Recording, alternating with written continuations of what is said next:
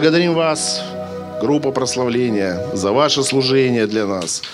Слава. Давайте тоже поаплодируем за их время, за их посвящение, друзья. Аллилуйя, друзья. Слава Богу. Ну, э, хотел бы сказать э, о том, что э, завтра заканчивается трехнедельный пост Даниила. И для нас, э, ну, для кого-то это радостное событие, а кто-то, может быть, дальше будет продолжать, понравилось кому-то и так далее. Но я хотел бы сказать, друзья, вот о чем, что ну, время, которое мы проводим в посте, проводим в молитве, оно не бесплодно. Оно приносит свой плод для, плод для каждого из нас. И каждый из нас, пускай не будет работать, вот, знаете, осуждение какое-то в сердце, каждый из нас выбирает, конечно, по своим силам, как поститься. Кто-то выборочно брал, какие-то дни, когда посвящал себе вообще воздержанию от всякой еды. Кто-то там три недели держался без мяса, без вкусного какого-то такого, да, э, то, что мы говорили, условия поста Данила. Но так или иначе, друзья, мы с вами понимаем, что это время, время определенного ожидания. И мы с вами ценим, что э, Господь Иисус дал, дал нам, дал такую возможность быть, э, ходить на этой земле в Духе Святом, с Духом Святым. И мы понимаем, что Дух Святой наш учитель, наш наставник, наш утешитель, Он наставляет, Он дает нам э, понимание Писания, обязательно, чтобы мы понимали и воспринимали правильно Слово Божье. Почему? Потому что Слово Божье дает нам истинное представление о Боге. Это во-первых. Какой твой Бог, как ты понимаешь Бога, такова твоя жизнь. Какая твоя вера, такова будет твоя жизнь. Вера наша в Бога определяет качество нашей жизни. Почему? Я об этом люблю говорить. Вера – это наше убеждение. Аминь. Э, убеждения формируются. Вера нуждается в том, чтобы она формировалась, чтобы она э, утверждалась в нашей жизни. Вера должна быть правильная. Мы не верим мы не верим в какие-то сказки, мы верим в священное писание. Если ты веришь в это, скажи аминь. И а, священное писание Библия – это не набор сказок и преданий, это то, что реально происходило с людьми Божьими здесь на земле, друзья. И это наше наследие. Это документ, который определяет, друзья, наши взаимоотношения с Богом, определяет наше качество жизни. И если что-то не так в, э, в нашей жизни происходит, нужно ну, испытывать себя в вере. И Слово Божие об этом, к этому призывает. Испытывайте себя, верили вы, имеете ли вы какой-то страх, имеете ли вы какой, какие-то сомнения, беспокойство. Значит, эта область в жизни еще не покрыта верою, не покрыта Словом Божьим. И поэтому у нас есть все необходимые, все ресурсы для того, чтобы расти, возрастать в вере. Дух Святой в этом нам помощник.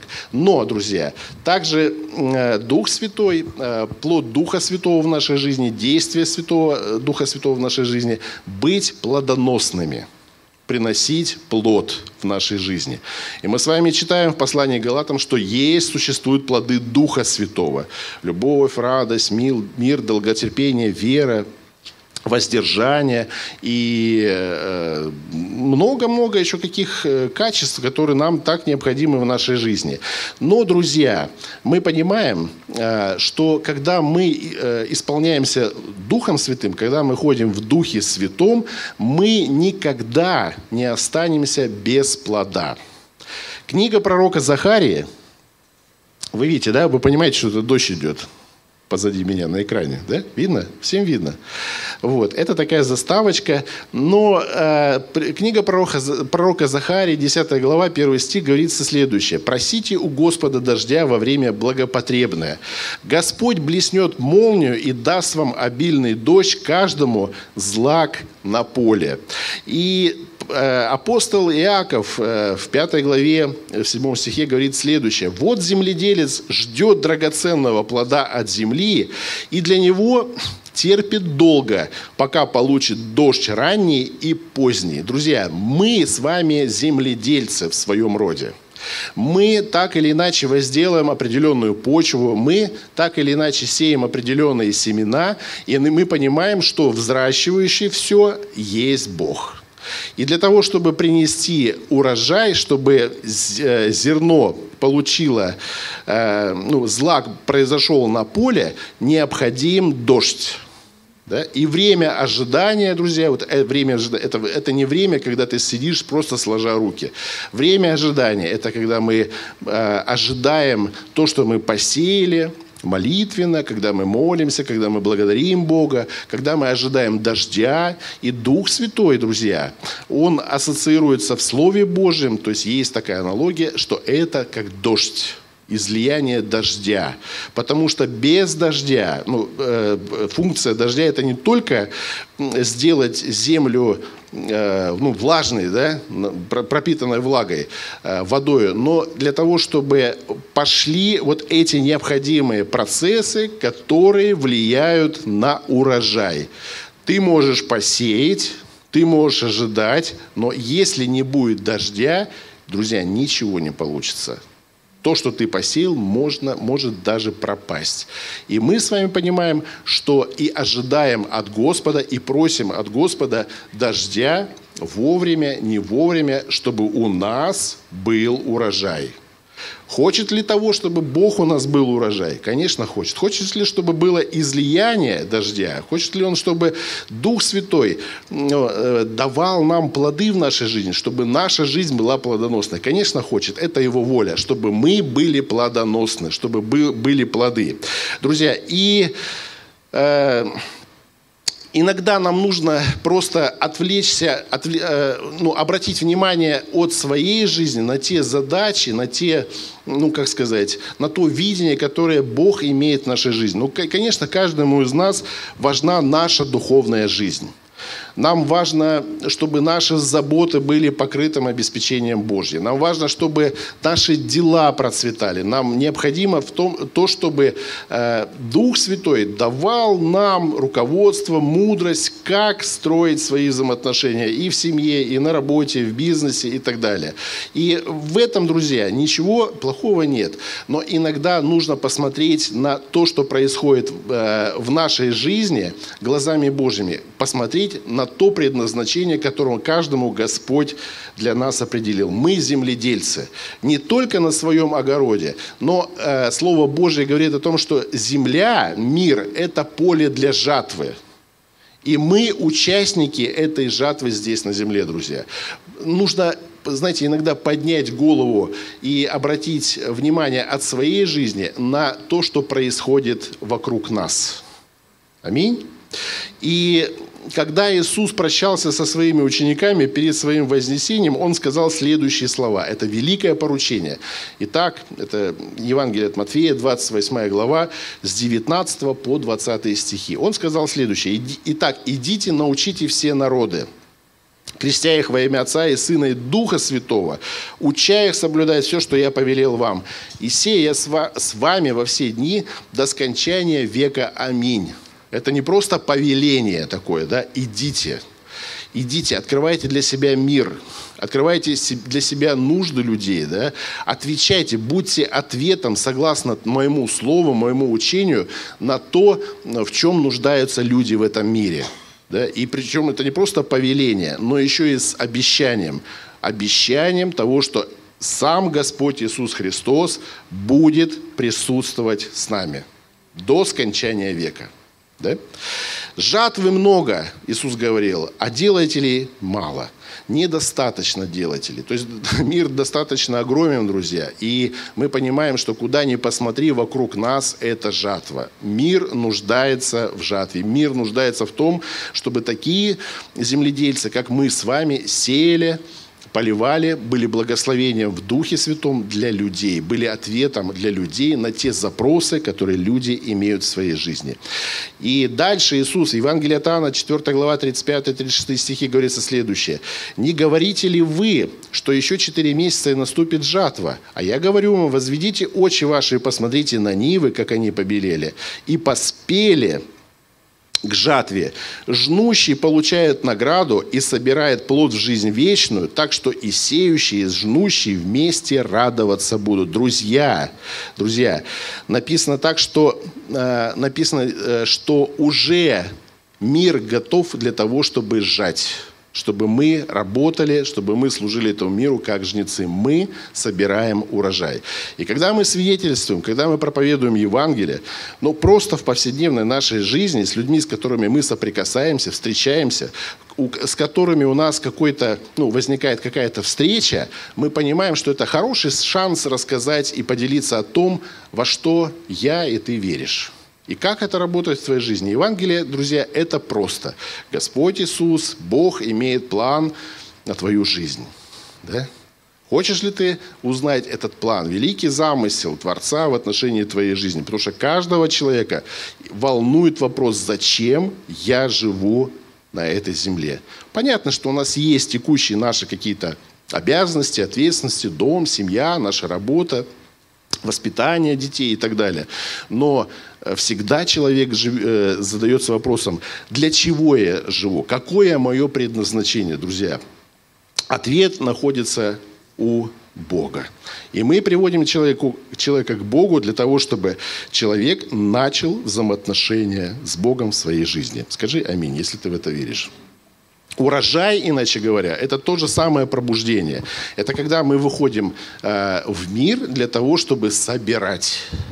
И Иисус дает такое тоже обещание, что у жнеца, у сеющего будет своя награда, определенная Богом.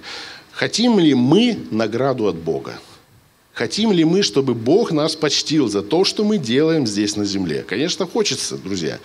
И я более хочу сказать, что э, проповедовать, нести Слово Божье – это не прерогатива пастора церкви, да, или евангелиста, или лидера домашней группы, но это призвание, друзья, для каждого из нас с вами – мы с вами проповедуем о делах Господа. Мы с вами возвещаем, как благ и милостив наш Господь. Мы возвещаем, что Бог есть любовь. Аминь. И написано так, что для того, чтобы приобрести весь мир, приобрести весь мир, а, нужно было что-то вложить в этот мир, посеять. И написано Евангелие, 3 глава, Евангелие Тана, 3 глава, 16 стих, что «Ибо так возлюбил Бог мир, что отдал Сына Своего Единородного, дабы всякий верующий в Него не погиб, но имел жизнь вечную. Наша, друзья, с вами перспектива, перспектива в глазах Божьих, Божьих всего человечества через Иисуса Христа войти в жизнь вечную. Аминь мы понимаем с вами, что жизнь на земле не заканчивается. Это начало. Друзья, но Иисус э, ясно показал в Деяниях апостолов, 1 глава, в 8, э, 8 стихе, он сказал следующее, что всем нам необходим Дух Святой. Мы э, читаем с вами Евангелие, повествование о взаимоотношениях Иисуса Христа и учеников, и мы с вами читаем в Евангелии от Иоанна, что они не были еще исполнены Духа Святого – это обещание о том, что придет э, в мир утешитель Дух Святой, Дух Отца Небесного, пришло позже, тогда, когда совершился день Пятидесятницы, после распятия и воскресения Иисуса Христа. И э, э, Иисус сказал, что ну, вы получите силу, когда сойдет на вас Дух Святой, и будете мне свидетелями. Друзья, мы не можем сами по себе стать свидетелями, не иначе, как посредством Духа Святого. Почему? Мы можем сами что-то говорить да, о Боге, за Бога, но мы понимаем, что результат того, что мы говорим, он заключен в Боге, в Духе Святом. И мы понимаем, что когда мы говорим Слово Божье, друзья, когда мы проповедуем Слово Божье, когда мы говорим Евангелие, что действие последующее, оно заключено не в наших словах, в силе наших слов, в убедительных словах, в мудрости какой-то, да? Нужно все это использовать для того, чтобы хорошо, доступно проповедовать Евангелие. Но мы с вами понимаем в смирении, что результат плод нашей проповеди – это целиком заслуга и действие Духа Святого в сердце человека. Человек может отказаться от проповеди. Он говорит, мне это не надо. Но впоследствии посеянное, друзья, даст свой урожай. Друзья, наша жизнь, вот понимание нашей жизни было нужно, нужно иметь таковое, таковое что как, если мы что-то делаем, мы де, действуем как земледельцы. Мы что-то сеем, мы что-то вкладываем, мы что-то ожидаем, мы ожидаем урожая. Так устроена наша жизнь. Мы работаем, друзья, на наших работах, вкладываем свое время, свои силы, и в конце концов мы это делаем не просто так. Мы ожидаем урожая, мы ожидаем своей зарплаты. Аминь. Бизнес, любой бизнес строится на том, что ты ожидаешь прибыли. Все, что бы ты ни делал, это направлено на то, чтобы ты получил свою прибыль. Так? Так же, так же самое устроена и наша жизнь с вами, друзья. И а, когда Бог, когда Иисус говорил об урожае, Он говорил о том, что пробуждение – пробуждение людей – это следствие того, что мы, как э, люди, занимаемся тем, чтобы возделывать, чтобы сеять, чтобы вкладывать, чтобы что-то происходило в нашей жизни. И мы понимаем четко, что без Духа Святого, без, того, без этого дождя Духа Святого ничего не произойдет. И, друзья, есть такой пример в книге «Деяниях апостолов», когда 120 человек, это было 2000 лет назад, история записана, 120 человек э, закрылись в горнице, это была церковь без Духа Святого. Они были вместе, они были заперты в, своих, э, в своей этой комнате, горнице написано, и они были в неком ожидании. Они были закрыты от этого мира, ничего не происходило в этом собрании. Это была закрытая такая церковь, в которой верующие, они верили в Иисуса Христа как своего Господа и Спасителя.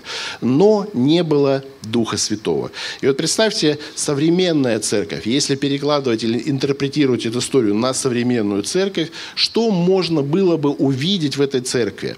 Э, что происходило бы? Да ничего бы не происходило. Да? Написано, книга Деяния апостолов, 1 глава, 13 стих. «И придя, взошли в горницу, где и пребывали». Они просто приходили и пребывали в этом помещении.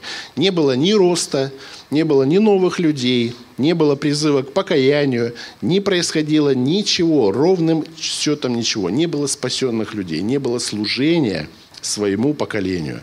Э, не было служению для того, чтобы распространять э, Евангелие. Написано даже, даже, что они занимались какими-то вообще странными вещами. Бросали жребий для того, чтобы выбрать апостолов.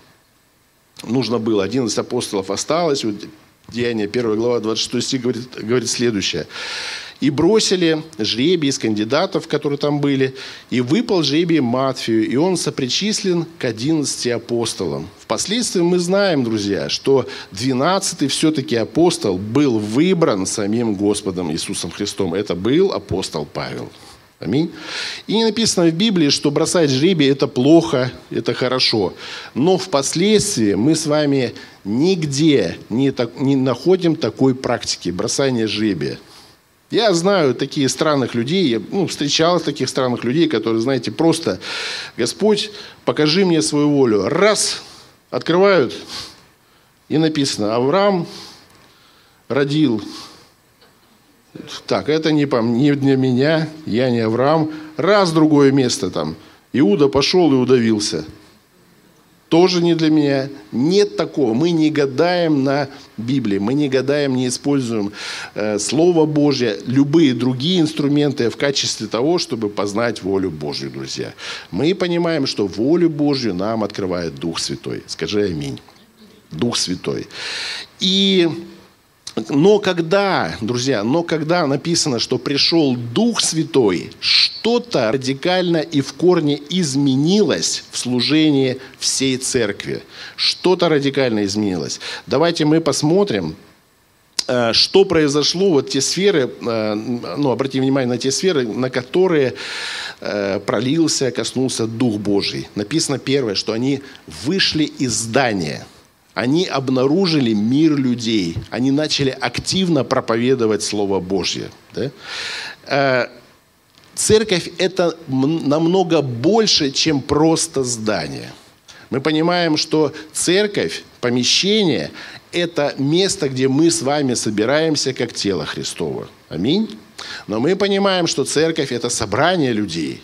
Собрание людей, которые исполнены Духом Святым, которые э, познают волю Божью в своей жизни, которые идут, ходят и служат ну, этому миру, своему поколению. Благовестие, социальное служение, многие-многие сферы. Слава Богу, друзья, я когда думал о о том, что производит Дух Святой э, в церкви, что Он производил в церкви, я смотрю на нашу церковь, конечно же, в первую очередь. Я вижу, что у нас есть социальное служение, накорми голодных, есть реабилитационное служение, есть э, домашние группы, когда верующие собираются помимо воскресенья для того, чтобы быть вместе, молиться, радоваться общению и так далее.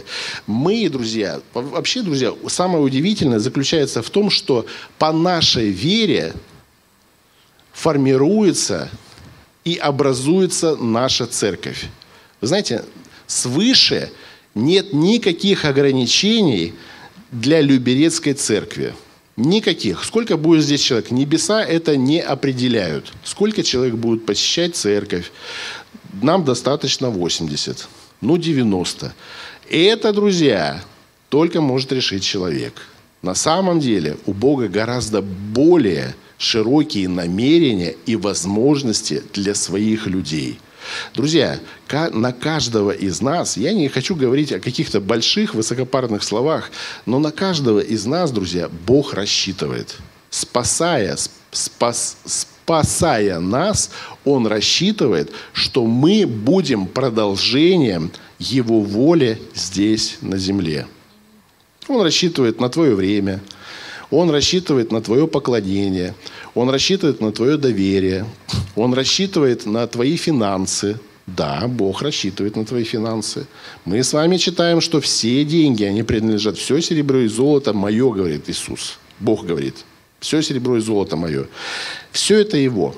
Да, кто-то пошутил, сказал так, что хочешь посмотреть, узнать, как Бог относится к деньгам, посмотри э, на тех людей, кому Он их дает. Да? И мы с вами понимаем, что церковь предназначена для большего. Для, вы знаете, для большего того, что мы можем себе представить. Наша церковь может быть 100 человек. Наша церковь Люберецкая может быть 200 человек, 300 человек, 400 человек. Неважно, неважно какая цифра. Важно, что нет никаких ограничений. Друзья, хотим мы урожая – Конечно, хотим. Хотим мы во сто крат, крат, в 200 крат. Это зависит от нас, от того, что мы делаем, что мы сеем. Друзья, аминь. Аминь. Я, э, мы с вами читаем, что э, те люди сидели в страхе, в трепете, они боялись заявить о своей вере. Но как только произошло как только Дух Святой сошел, церковь изменилась. Они проповедуют Евангелие. В первый день, когда проповедь Евангелия прозвучала Петра, покаялось три тысячи человек. Тот мир, который казался 120 человеком враждебным, угрожающим для их веры во Христа Иисуса, вдруг на проповедь Евангелия под действием Духа Святого отозвался тремя тысячами спасенных людей. Думали ли апостолы или 120 человек, что такой будет урожай? Я думаю, они не, думали об этом. Не думали. Но Дух Святой на посеянное дал такой большой плод. Аминь. Друзья, это предназначение быть плодоносными, быть урожайными – это наша предназначение, твое и мое. Не уничижай себя. Просто в смирении скажи, да, большой урожай – это мое предназначение. В смирении. Благодаря Духу Святому. Скажи аминь. Я, знаете, как-то я, Сахали... я приехал с Сахалина, и зимой я поехал э, в город Хомск, такой город портовый на Сахалине. И я там преподавал библейские уроки. Я поехал в Хомск, и на два часа на поезде нужно было ехать, красивые места. И вечером э, я должен был днем приехать и вечером уехать там 10-часовым поездом обратно уехать э, к себе в город. И началась метель. И метель была такой силы, что замело все пути, и уже обратно за несколько часов все замело. Просто замело. Там под 2 метра снега намело. Остановило все. То есть движение поездов, э, движение автотранспорта, все остановилось. Настолько. И метель была 4 дня. Там первый этаж полностью замело. И я не знал, что мне делать. Мы разговаривали с лидерами церкви. И они говорят, ну, у нас есть бабушка, она с удовольствием будет, примет тебя. Я даже не знал, сколько я дней там проживу. Я прожил у нее неделю, пока не расчистили все сугробы. Реально, ничего не работало, ничего не ходило. И самое интересное, я говорю, а что, может быть, что-то дать ей, вот, ну, как-то вот ее, там, деньги какие-то. Она говорит, и мне говорит, не надо. Она слепая, плохо видит. Ты читай ей Библию, и она будет счастлива просто счастлив будет. Короче говоря, я начал жить у этой бабушки, она пенсионерка, и мы с ней общались, делать было нечего, свет выключали по несколько часов в день, потому что провода там обрывала и так далее.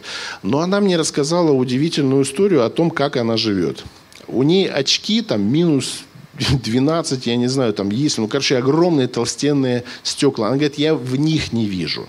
Я вижу силуэт. Я примерно понимаю по голосу. Я стала хорошо, лучше слышать, как бы. Ну, вот ориентироваться на вот эти тени, на, на слух. И я, говорит, отказалась, чтобы мне родственники помогали. А в каком плане? Ходили в магазин. Я, говорит, сама хожу в магазин. Я говорю, а как вы это делаете? Она говорит, я молюсь, я молюсь, я долго молюсь перед тем, как пойти в магазин, потому что я понимаю, что это не просто мой выход в магазин, это мое миссионерское путешествие. Я говорю, в смысле? Да, я иду в магазин, стою в очередь в какую-то, и я, начинаю, я даже плохо представляю, кто передо мной стоит. Я начинаю проповедовать Иисуса Христа. Я я удивился, говорю, и что? Она говорит, ну вот женщина вот в нашу церковь ходит, вы знаете? Я говорю, да, знаю. Я, говорит, э, не зная, кто она, не видя, кто она, три раза ей проповедовала в подряд. Несколько дней. Она говорит, женщина, вы меня преследуете. Она говорит, я говорит, вас даже не вижу в магазине. И она говорит, я, говорит, Бог, Бог вас преследует. Бог вас преследует. Он хочет спасти вас. И эта женщина обратилась к Богу пришла к Богу. Я был свидетель, э, знаете, там в городе Хомске есть журналист, какая-то известная журналистка. Она позвонила я случайно, я даже слышал этот разговор, там позвонила и ошиблась номером. И она говорит, ой, извините, я ошиблась номером. Она говорит, нет, нет, вы не ошиблись номером. Все нормально. Э, и она начала говорить ей Евангелие, проповедовать Евангелие. Та начала сопротивляться, та говорит, да вот что вы, я атеист, да я вот э, человек интеллигентный, я в эти сказки не верю. Ну, она говорит, ну хорошо, тогда вот для таких, как вы, есть ад. Она говорит, а что такое ад? Ну, там очень жарко. «А насколько жарко? Ну, настолько жарко, что вот представьте, возьмите спичку, подождите, вот палец, э, держите палец над спичкой или над свечкой – Сколько вы вытерпите? Ой, ну не знаю, наверное, вот секунды две-три точно вытерплю. Говорит, а вот такое состояние будет вечно. Вы меня пугаете, вы, вы манипулируете. Это ваше дело. Но есть спасение от всего этого. В Иисусе Христе. Придите к Господу, и вы не попадете в ад. Понимаете? И это было вот что-то такое, понимаете? Вот женщина, она понимала, что дома оставаться нельзя, нужно выходить. То, что было в ней, просто влекло ее на улицу. Просто влекло для того, чтобы... Каждый выход – это, говорит, миссионерское путешествие. Удивительно, удивительно, сама. Я говорю, давайте я вам буду помогать, э, что-то там сделать. Он говорит, ничего не надо, все хорошо, я все через молитву, у меня все получается, у меня все на своих местах. Не передвигайте только то, что лежит, не трогайте, чтобы вот куда я положила, там оно вот и должно было быть. Друзья, э, для меня это было свидетельство. Мы читали с ней Библию, мы с ней общались, она задавала мне, у нее очень много было вопросов, было даже какие-то, знаешь, какие-то такие, такие вещи, которые она верила, но они были неправильные. Но под факт, по факту Слова Божьего она говорит, а я, а я, кажется, неправильно верила. Я неправильно понимала это место Писания. И мы с ней неделю, я думаю, зачем, Господи, а там свадьба у моих друзей, я должен был свидетелем быть. Я пропустил эту свадьбу, в своем городе. Думаю, что я здесь сижу, в этом Хомске, зачем? И потом, знаете, как-то вот я размышлял об этом, и Дух Святой сказал, ну, а какая была бы еще возможность у этой женщины ну, впитать столько Слова Божьего? Ну, как, какая возможность? Ну, кто бы ей столько послужил? У кого бы столько времени было, да, послужить? Целыми днями, понимаете? Я аж устал. Я аж устал. Вот. И, вы знаете, ну, интересно было такое время с ней, общение. Она рассказывала многие такие чудеса, которые Бог просто делал по ее вере. Она говорит, ну, самое главное, ну, я не считаю себя, ну, человеком ограниченным. Я проповедую Слово Божие, и мне, я, я вижу в этом свое предназначение. Аминь. Вот слава Богу. И дальше. Стали смелыми людьми. Дух Святой сошел на церковь, пришла смелость, плоды Духа Святого, друзья, урожай Духа Святого, смелость приходит. Да? Э, написано, что апостол Петр, вот книга Деяния апостолов, 2 глава, 14 стих, написано так, что «встав с одиннадцатью, возвысил голос свой». Церковь молчала без Духа Святого. Она молчала. Они там что-то пытались молиться как-то вместе, даже общение у них не ладилось. Просто 120 человек в одном месте, вот они понимали, что надо ожидать ожидать. Молились, ожидали, постились, и пришел Дух Святой. Да? Они начали свидетельствовать, они начали делиться Божьей любовью с другими людьми. Церковь начала расти, друзья. Церковь начала преображаться. Церковь начала меняться. Да? С приходом сверхъестественное, с приходом сверхъестественное, естественное уходит. Что я подразумеваю под слово «естественно»? Страх, боязнь, неуверенность. Друзья, когда мы исполнены Духом Святым, мы очень-очень смелые. Аминь. Но никогда ругаемся и конфликтуем. Ни в коем случае. Мы исполнены Духом Святым. Мы знаем, что Дух Святой при наших словах, Он подкрепляет это своими чудесами, своими знамениями. Знаете, в 95 году когда случилась э, трагедия на острове Сахалин, э, было на севере Сахалина страшное землетрясение, и практически город Нефтегорск был стерт с лица земли. Стерт с лица земли. Несколько тысяч человек погибло. И мы с братьями в церкви молились и думали, что мы можем сделать, что мы можем сделать. И какое-то, знаете, понимание пришло, что ну, нужно поехать туда – поехать. Мы понимали, что добраться сложно, потому что там свой, свой, своя комендатура образовалась, посторонних туда не пускали, и не было финансов для дороги. Это 900 практически километров. Э, э, железнодорожного сообщения не было, автотранспортного тоже не было сообщения. Э, самолет дорого. И вот пришло такое понимание в МЧС обратиться. Мы обратились в МЧС, нам сказали, вы религиозная организация. Я говорю, да, мы религиозная организация. Хорошо, мы можем, у нас рейсы летают чартерные каждый, каждую там неделю э, в Аху, город Аха на север, и оттуда вы сможете добраться уже до Нефтегорска. И у нас, говорю, у нас груз, литература, там книги христианские, хорошие такие. Они говорят, все, пожалуйста.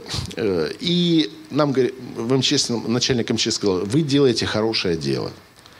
Я говорю, мы что-то должны вот за, за все это? Он говорит, нет, летите бесплатно. Это чартер. Там будут специально для вас места зарезервированы. Летите бесплатно. То есть их рейс МЧС. И мы полетели туда. А, нас было трое человек. Приехали в Нефтегорск, жили в палатках. Знаете, конечно, удручающее место. Там не просто треснутые какие-то стены, там просто груды, э, груды разрушенных домов пятиэтажек. Вот периметр дома и просто груда сверху наваленных вот этих вот искореженных э, строительных конструкций. Прям в труху практически. Удар снизу как-то, вот специалисты говорят, снизу удар был. То есть дома подпрыгнули на своих фундаментах и вот осыпались под собственной тяжестью. Погибло это ночью было, погибло много людей. Мы жили в палатках вместе со спасателями. Вот. И нас предупреждали, что, друзья, ну, у людей э, посттравматический такой синдром, э, вас могут побить, вы согласны? Э, мы говорим, ну, ну, понимаем, что люди находятся в таком состоянии аффекта, потеряли родных, близких, детей, там такие трагедии.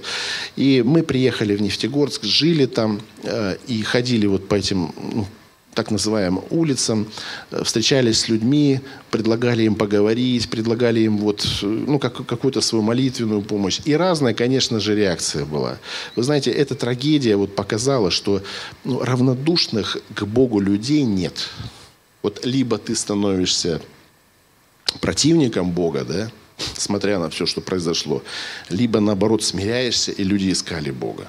И мы служили тем людям, которые искали Бога, и к нам, э, с нами, знаете, как хвостик, э, местный житель, мужчина лет 50, присоединился. У него была очень странная походка. Он ходил вот так прямо. И когда нужно было с ним разговаривать, он, он поворачивался корпусом ну, и продолжал вот с нами говорить. И я, когда с ним разговаривал, он обратился к Господу, мы молились с ним. И я не знал его судьбы. И у нас было время, мы отдыхали, как-то сидели там на скамеечке.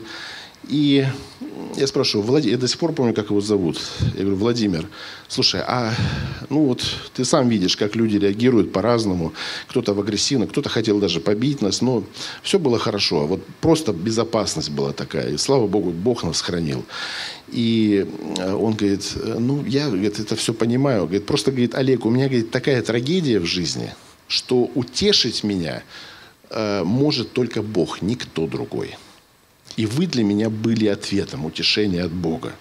Я говорю, а что именно? В чем твое утешение? Он говорит, лет с 30 у меня начала прогрессировать болезнь.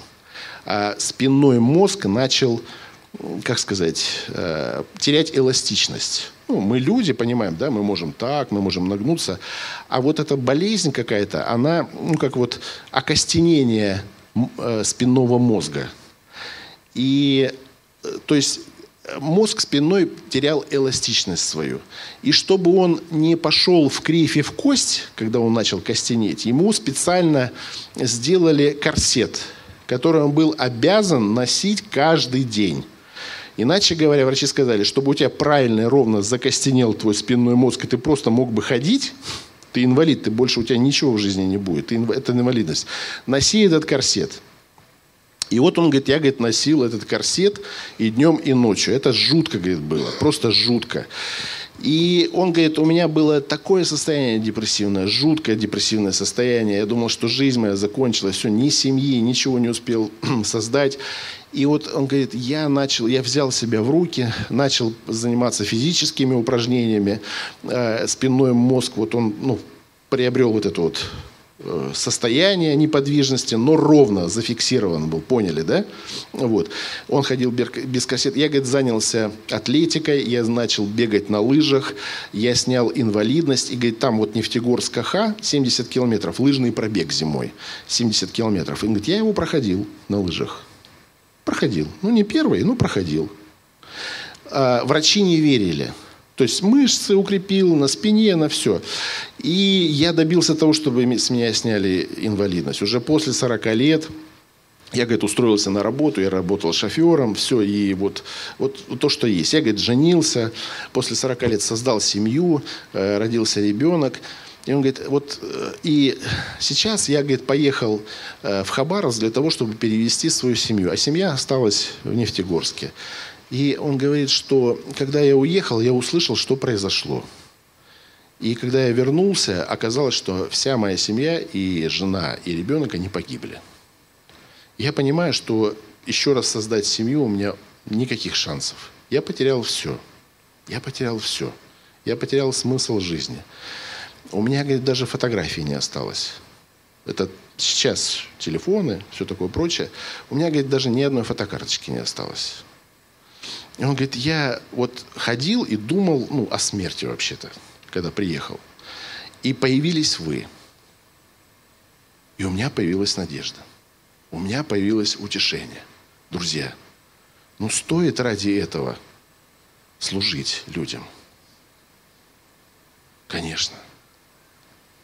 Другой случай. Я познакомился ну, с человеком, начал ходить молодой человек в нашу церковь, и оказалось, э, что э, он везде, куда мы, там какие-то у нас мероприятия, он говорит, а можно с вами? Да, пожалуйста. И вот мы с ним тоже разговорились, он говорит, Я спрашиваю, а как ты к Господу пришел? Он говорит, да вот я занимался коммерцией, и нужно было большую сумму денег перевести с одного там, ну, короче говоря, просто вот наличные деньги переместить. Очень большая сумма денег. И он говорит, я говорит, с другом э, поехал, и оказалось, что друг э, решил эти деньги у него забрать. Нанял людей, э, эти люди, эти люди якобы какое-то хорошее предложение сделали, что-то там купить он должен был. А, мы сели в машину, я с этими деньгами, мой друг, я в полной уверенности в безопасности. Мы поехали, едем за город, выехали достаточно далеко, и я понял, что меня едут убивать. Я говорил, я начал разговаривать, говорю, ребята, я вам отдам эти деньги, но я не буду претендовать на что, оставьте мне просто жизнь. Ну, с ним достаточно грубо там общались, все. Его привезли в лес и приковали его наручники к дереву. Это зима была. К дереву куда-то глубоко в лес. И решили, что либо он замерзнет насмерть на ночь, э, либо они вот там как-то вот что-то решат. Он говорит, меня оставили в лесу, приковали к дереву, я понимаю, что я освободиться никак не могу, проходит несколько часов, я понял, что уже ну, очень холодно, ну, практически уже замерзал. Я вижу, что обратно едет эта машина через лес. Фары увидел, я понял, что они едут проверять, живой я или нет еще. То есть они могли бы и добить. И говорит, я говорит, замолился Богу, я не знал какому. Я чудом просто выскользнул, говорит, с этих наручников и, говорит, не знаю куда, говорит, в каком месте побежал. И он говорит, я очень долго шел, там под утро куда-то какой-то остановке вышел, и я молился, шел, говорю, Бог, вот ты меня спас. Кто ты? Откройся мне. Кто ты есть? Будда, значит, я буду буддистом. А, если ты Аллах, я буду мусульманином. Если кто-то там еще, я буду вот этим человеком. Я, он, я говорит, понял, что этот Бог, какой-то Бог меня спас. Я не знал. И, говорит, на остановке стоял мужчина и просто раздавал буклеты христианские – вы понимаете? И он говорит, когда эту, этот буклетик мне в руки попал, я понял, кто есть Бог. Я благодарил Иисуса. Я, я был настолько счастлив. Для меня это был ответ. Вот казалось бы, да, из того незначительного, что мы можем делать, просто выйти и делать, могут быть такие результаты. Тот человек, который раздавал этот буклет, он даже не знает о последствиях, что произошло в, в жизни этого человека. Вы знаете, это было просто чудо, чудо спасения в его жизни. Вот такое в жизни всякое бывает. Стали сверхъестественные вещи происходить. Много чудес и знамений. Вторая глава Деяния апостолов, 43 стих. Без Духа Святого мы с вами не, видели, не видим, что ничего не происходило. В Духе Святом много чудес и знамений. Друзья, ну, мы говорим о том, что церковь – это место, где действует Дух Божий. Мы говорим о том, что наши молитвы совершают чудеса, когда мы молимся друг за другом. Это дает нам силы, это дает нам уверенность, что наши молитвы не останутся без плода. Я могу вам как пастор засвидетельствовать, что Бог в нашей церкви совершает чудеса. Чудеса исцелений, чудеса благословений, финансовых, э, других вопросов каких-то, переезды, квартиры и так далее. Бог совершает свое дело. Он подкрепляет нашу жизнь своим присутствием, чудесами и знамениями. Аминь. Бог хочет, чтобы мы убедились, что Он живой. Нам повезло, друзья. Наш Бог живой. Для кого-то нет. Не повезло. Думаю, это такое же обмануть невозможно, да? Бог умный. Аллилуйя. Бог самый мудрый. Мы в такого Бога верим. Это большая привилегия, большое счастье, друзья. Слава Богу. Скажи аминь. Церковь вдруг стала щедрой под действием Духа Святого. Слава Богу, друзья, за ваше служение финансовое. Вы щедрые люди. Щедрость – это то качество, которое целиком и полностью принадлежит Богу. Если ты хочешь подражать Богу, то первое качество, в котором ты это успешно можешь делать, это щедрость. Бог щедрый. Бог, у него даже имя есть – Эль-Щадай. Бог щедрый больше, чем достаточно. Вы знаете, Бог, в Новом Завете написано, что Бог есть любовь. Бог не просто любит, тебя и меня. Это его состояние, любовь. Он просто любовь. У него нет выбора, друзья, не любить. Вот представляете, у нас есть выбор. Я этого люблю, а вот этого я не люблю, потому что он такой человек. У Бога безусловная любовь, безусловное принятие. Бог есть любовь, это его состояние, это его сущность. Вот Бог, когда он говорит, что он Эль-Шадай, это значит, он щедрый. Он не выбирает. Он отвечает на веру. Люби, веришь, что Бог есть любовь, ты обретаешь любовь Божью. Веришь ли ты, что Бог щедрый? Сомнения атакуют, друзья. Сомнения приходят. Но если ты продолжаешь верить, что Бог щедрый в твоей ситуации, Бог явит себя тебе как щедрый Бог. Бедный скажет, я богат. Слабый скажет, я силен. Больной скажет, я здоров. Такой Бог. Аминь. И 46 стих, Деяния апостола, 2 глава, говорит следующее. «В веселье и в простоте сердца продолжалась их жизнь, продолжалось их общение». Знаете, друзья, под действием Духа Святого, с Духом Святым, э, складывается такое впечатление, что они стали счастливыми людьми. В веселье проводили время, в простоте сердца. Аминь. Слава Богу, друзья. И заключение, друзья.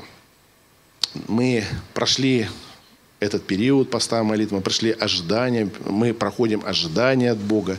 Мы верим, друзья, что Бог обязательно посылает свой дождь, свой урожай. То время, когда мы проходим в ожидании от Бога, оно не останется для нас бесплодным. Верьте Богу. Полагайтесь на Духа Святого – Познавайте Бога. Через познание Его, друзья, мы становимся людьми веры.